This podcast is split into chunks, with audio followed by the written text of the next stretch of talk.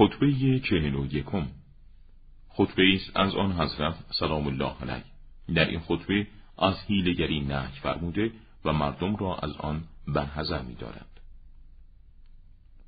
ای مردم وفا همراه صدق است و من سپری نگهدارنده تر از وفا نمی بینم و کسی که بداند سرنوشت نهایی حیات او چیست مکر نمی کند و ما در زمانی به سر می‌بریم که اکثر مردمش مکر را هوشیاری تلقی کردند و نادانان این مکر پردازی را به مهارت در چارجویی نسبت می‌دهند. اینان در چه وضعی هستند؟ خدا آنان را بکشد.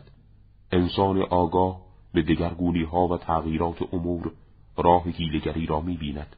ولی در مقابل او از امر و نهی خداوندی مانعی برای ارتکاب به هیلگری وجود دارد و در نتیجه آن هیلگری را در عین حال که قدرت بر اعمال آن دارد رها می کند و کسی که هیچ تأثیر و اجتنابی در دین ندارد فرصت را برای هیلگری قنیمت می شمارد